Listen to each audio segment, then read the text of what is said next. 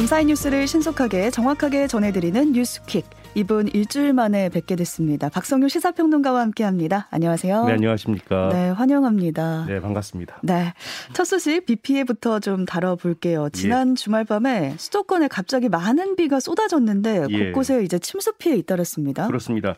아, 그제 오후 7시쯤부터 약 3시간 동안에요. 음. 이 수도권의 많은 곳은 50mm가 넘는 비가 쏟아졌습니다. 제가 딱 그 시간에 나갔다가 비를 쫄딱 맞았는데 우산으로 막을 수 없는 정도의 비가 내리더라고요. 맞아요. 많은 분들이 그렇게 그렇게 느끼셨을 겁니다. 네. 자, 이 때문에 일부 도로와 인도가 침수됐는데요. 이에 서울시가 긴급 재난 문자를 발송했고요.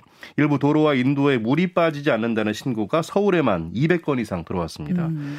인천에서도 침수 피해 신고가 잇따랐는데요. 연수구 청악 사거리 도로와 계양구 임학 지하차도가 한때 침수되기도 했습니다. 아, 네. 특히 짧은 시간에 갑자기 많은 비가 내린 데다 낙엽이 하수구를 막아서 배수가 원활하지 않았는데요. 음. 이 때문에 낙엽이 배수로 를 막아서 도로가 물에 잠겼다는 신고가 많았습니다. 이 밖에도 경기도에서는 빗물에 나무가 처지면서 고압선이 합선돼서 이 광주 송정동과 초월읍 일대 정전이 발생하기도 했는데요. 이 경기도 소방재난본부는 도로장애 등 총 230여 건의 호우 관련 안전 조치를 취했다고 밝혔습니다. 네, 이번 비로 인천과 경기도 쪽에 조금 피해가 있었는데 낙엽이 좀 말썽이었어요. 네. 좀 낙엽 소, 지금 떨어진 곳이 곳곳에 많잖아요. 맞습니다. 그래서 일부 지역에서는 시민들이 직접 이 배수로에 있는 낙엽을 치우면서 작업을 도왔다고요. 네.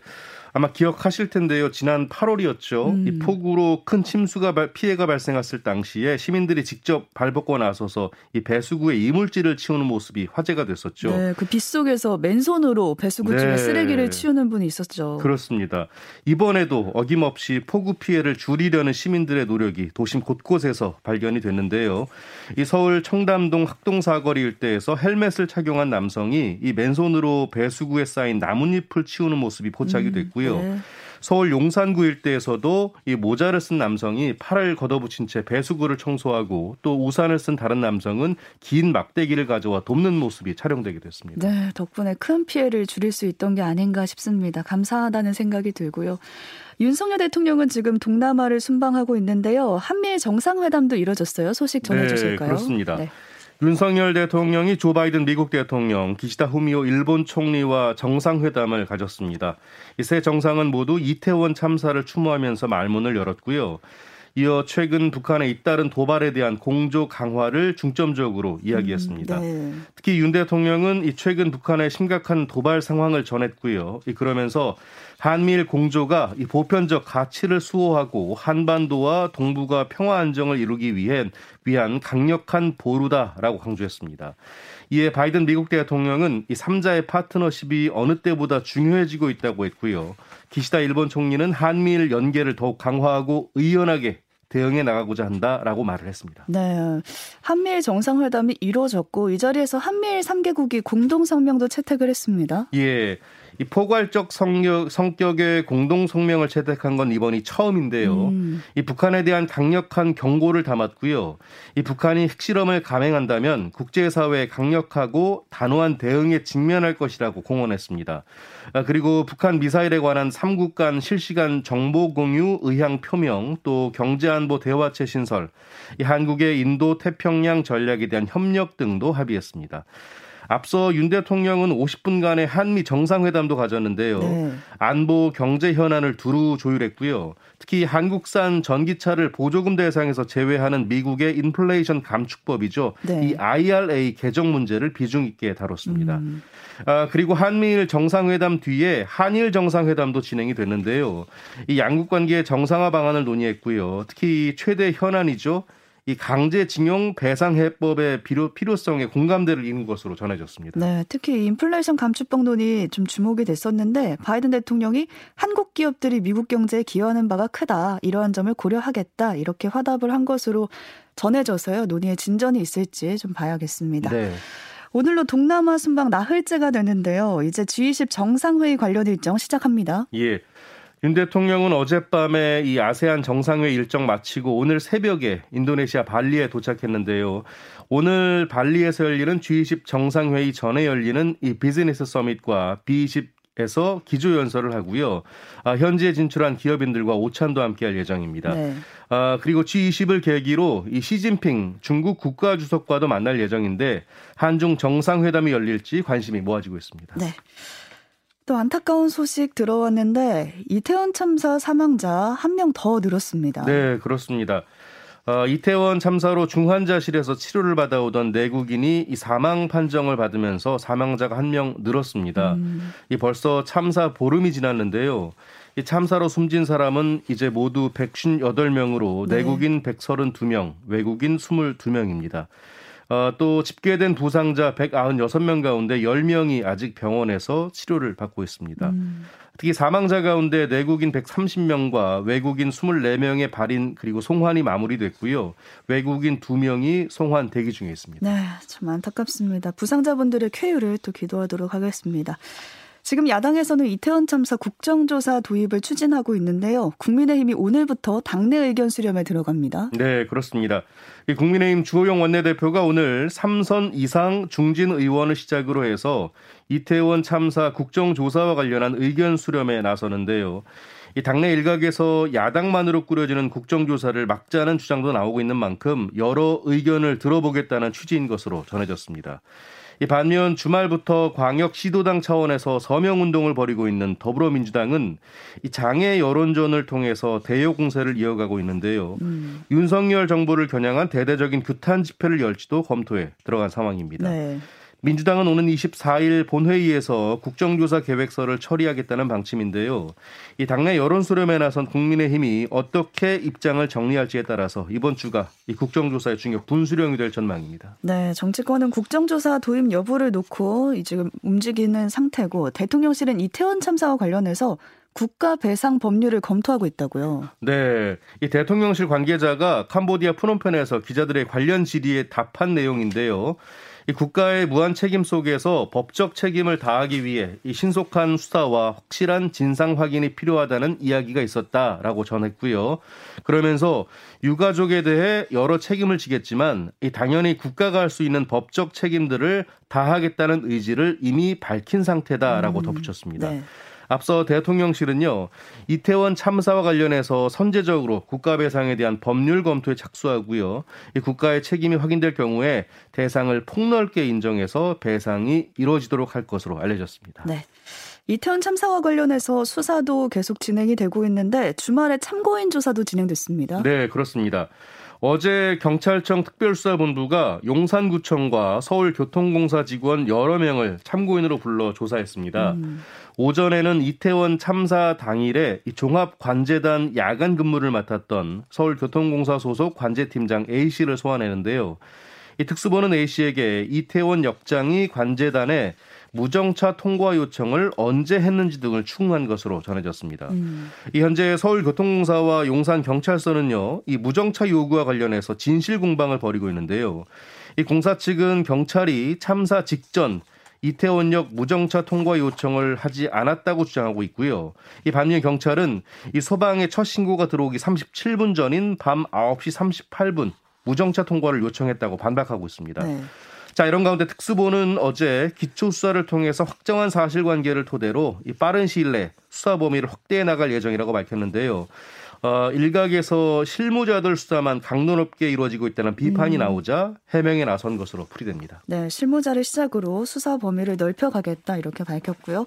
코로나 소식도 보겠습니다. 유행 증가세 다시 뚜렷해지고 있어요. 네, 휴일에도 확진자 증가세가 이어졌는데요. 어. 신규 환자는 4만 8천여 명으로 일주일 전보다 1만 1천여 명이 늘었습니다. 네. 일요일 발표 기준으로는 지난 9월 4일 이후에 10주 만에 최다입니다. 네, 재유행을 이제 대비해야 될 텐데. 텐데 오늘부터 백신 접종도 시작이 됩니다. 네. 그 전에 백신과 좀 다른 점은 현재 유행 우세 중인 BA5를 기반으로 개발된 개량 백신을 맞을 수 있는 거잖아요. 네, 그렇습니다. 어, 지난달 27일부터 사전 예약을 받았던 화이자의 BA4 BA.5 기반 개량 백신의 접종이 오늘 시작되는데요. 음. 이 오미크론 변이 기반 개량 백신 가운데 BA.4, BA.5 기반 백신 접종은 이번이 처음입니다. 자, 그동안 겨울철 대비 추가 접종으로 도입해 도입된 개량 백신은요. BA.1을 기반으로 음. 개발된 화이자와 모더나 백신이었습니다. 네. 이 국내에서는 지난 7월 이후에 BA.5가 우세종으로 나타나고 있는데요. 이 BA.5의 검출률이 11월 첫째 주 91.1%나 됐습니다. 거의 BA.5라고 생각하시면 되겠네요. 그렇습니다. 이 새로 접종에 투입되는 개량 이가 백신은 이 최근 우세종을 예방하는 효과가 좋아졌다고 하는데요. 이 실제로 BA.45 기반 개량 백신은 이 감염 예방 능력이 이 초기 주의 기반 백신보다 2.6배나 높다는 연구 결과도 있습니다. 이 동절기 추가 접종은 기초 접종을 완료한 18세 이상 국민 가운데서 마지막 접종 또는 감염 이후 120일이 경과한 사람이 대상이고요. 네. 7월 이전에 접종을 하거나 감염된 경우 모두 접종 대상에 해당됩니다. 네, 오늘부터 개량 백신이 접종 가능하다는 점 알아두시면 되겠고요. 이번 주 목요일이 대학 수학 능력 시험일인데 코로나가 재유행하면서 교육부도 대응에 나섰습니다. 네, 그렇습니다. 이 교육부는 코로나에 걸린 수험생을 위한 별도 시험장을 기존 108개 학교에서 110개 학교로 늘리고요. 이 병원 시험장은 24개 병원에서 25개 병원으로 늘렸습니다. 이 당초 별도 시험장 108곳에는 확진 수험생 4,600여 명을 수용할 수 있었는데요. 음. 이렇게 확대된 병상을 고려하면 4,900명 안팎의 확진자가 시험을 치를 수 있게 됩니다. 네. 특히 코로나 수능 3년 차인 올해는 이 처음으로 확진 수험생이 외출해서 별도 시험장으로 이동할 수 있는 만큼 음. 교육 당국과 방역 당국이 바짝 긴장하고 있는데요. 이 교육부는 관련해서 별도 시험장을 여유 있게 확보한 상황이라면서도 이 발열 같은 증상이 있는 수험생의 경우 빨리 신속 항원 검사를 받고요.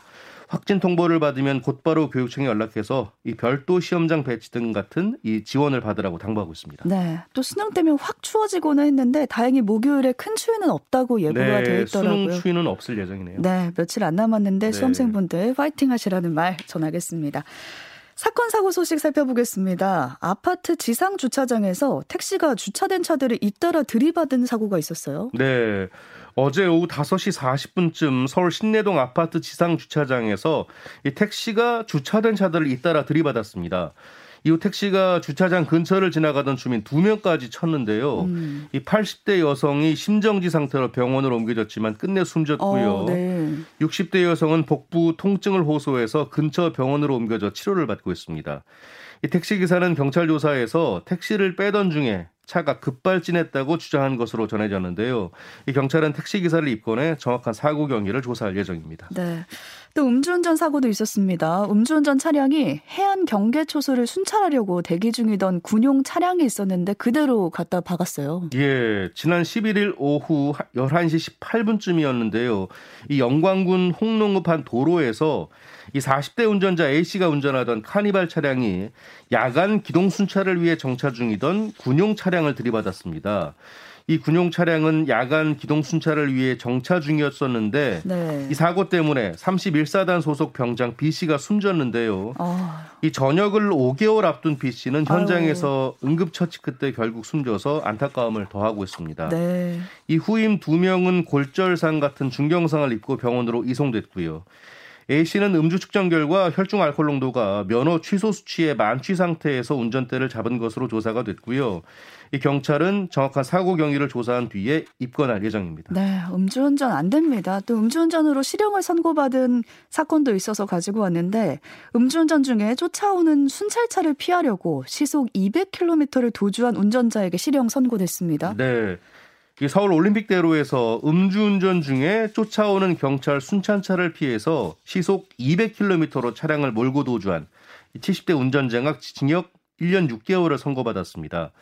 이 지난 8월 경찰은 A 씨의 차량의 음주운전을 의심한 택시기사의 신고를 받고 순찰차를 파견했는데 A 씨가 이 순찰차를 피해서 시속 190에서 200km로 차량을 몰고 도주했고 음. 무려 36km 가량의 구간에서 추격전이 벌어졌다고 합니다. 네, 음주운전 하면은 안 되겠고요. 예. 20일에 개막하는 축구 월드컵을 위해서 우리 축구 국가대표 선수들 카타르로 떠났습니다. 네.